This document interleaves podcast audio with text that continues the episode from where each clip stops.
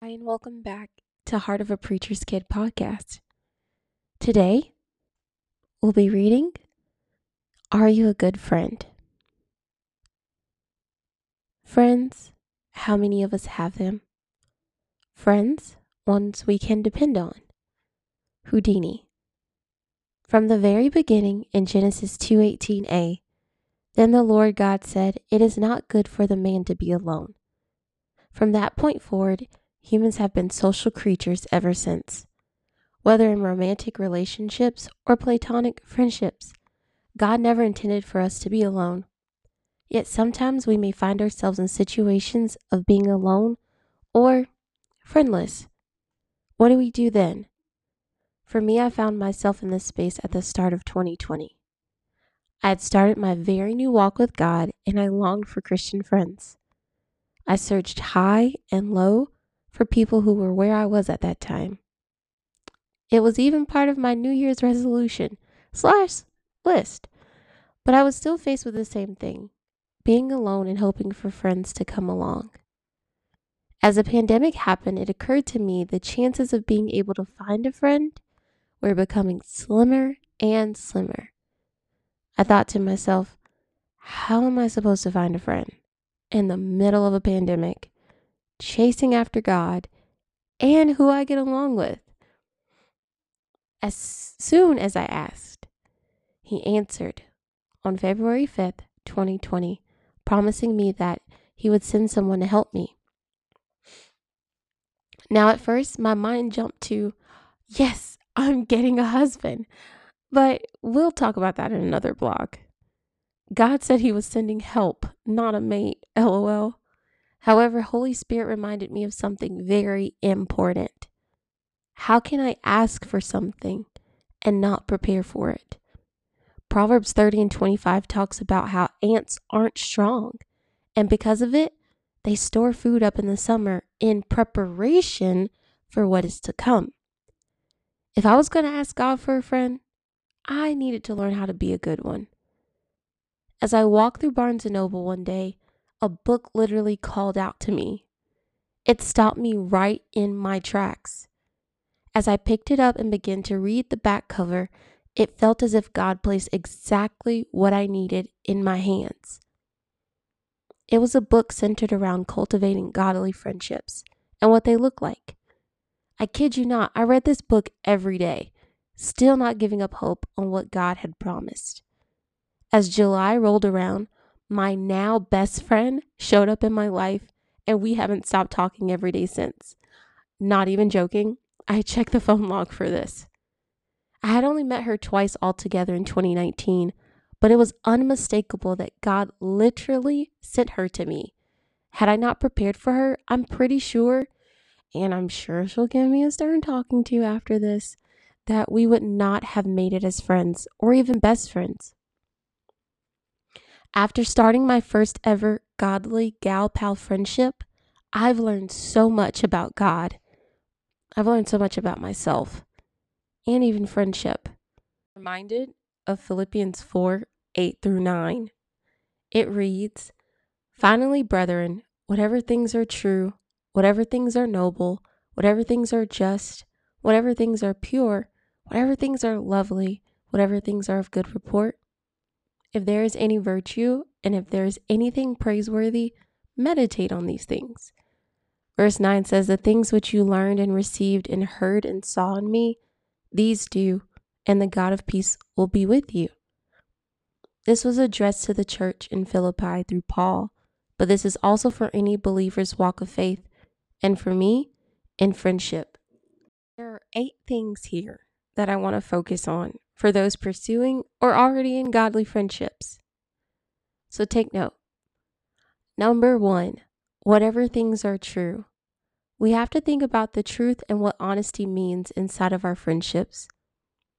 John 8 and 32 says, And you shall know the truth, and the truth shall make you free.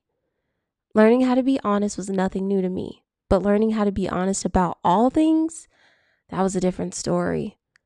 Never in my life had I been able to relay how I truly felt and thought to anyone except God. But now it was part of my friendship. Also, I'm reminded of John 4 and 24, where it says, God is looking for his children to worship him in spirit and in truth. If God is seeking for us to be truthful and honest with him, shouldn't we be able to do that with the friends he gave us? Out of love, God gave us the truth, which is Jesus Christ. So, out of love and not malice, should we be able to give and receive the truth. Number two, whatever things are noble. Being noble is synonymous with words like righteous, virtuous, good, honorable. Sounds like qualities that anyone should have in a friend. Sounds like qualities we should have in ourselves as well. David outlined it perfectly in Psalms 15, verse 2 through 3.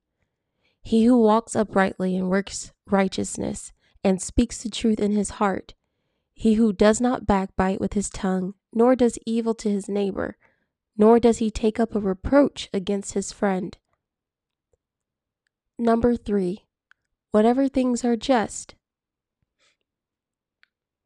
Are you going to be fair? Are you being an unbiased friend? Honesty and being just go hand in hand.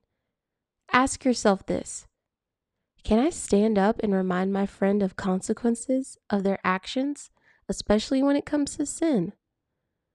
Habakkuk 2 4 Amplified Version says, Look at the proud. His soul is not straight or right within him, but the rigidly just and the uncompromisingly righteous man shall live by his faith and his faithfulness. A godly friend never compromises in faith, nor encourages their companions to do the same. Number four, whatever things are pure.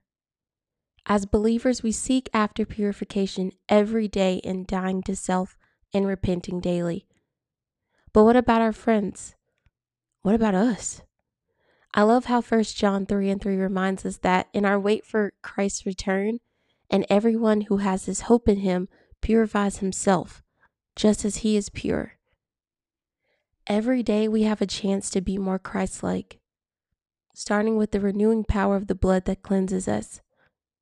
Not only our soul, but everything about us conversation, media, music, etc.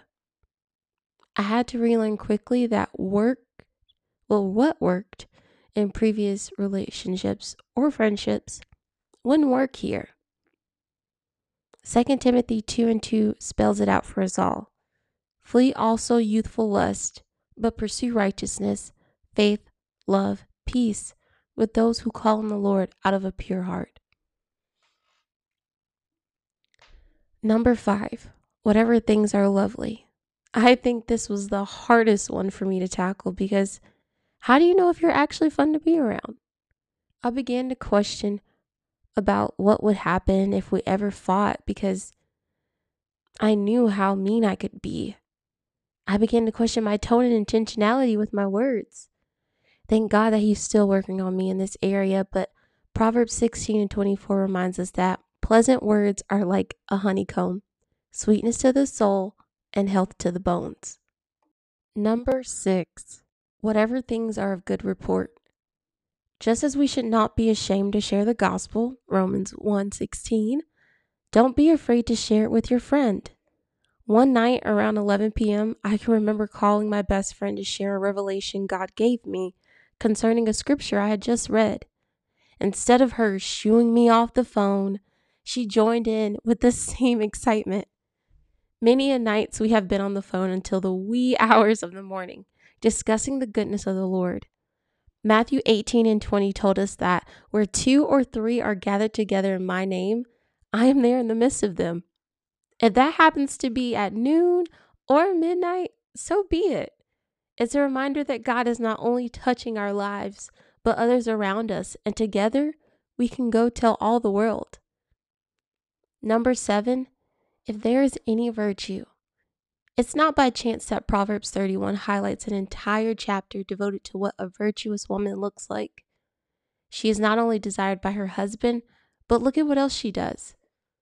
Verse 15 states that she also rises while it is yet night and provides food for her household and a portion for her maidservants. Verse 25 through 26 reads that strength and honor are her clothing. She shall rejoice in time to come. She opens her mouth with wisdom, and on her tongue is the law of kindness.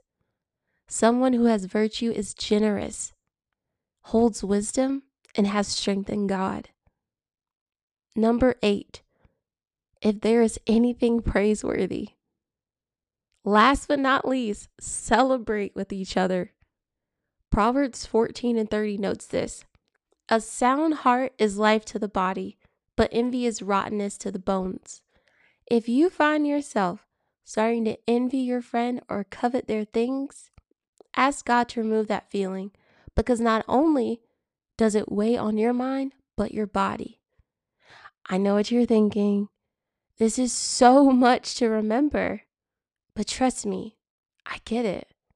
However, if you don't understand anything else, remember this Jesus Christ is the greatest friend, and he shows us what it means to be the best one. Follow after him. Greater love has no one than this, than to lay down one's life for his friends. John 15 13 in KJV. Don't forget to follow our Facebook page at Heart of the Preacher's Kid and Instagram at Heart of a Preacher's Kid. Be blessed. See you again.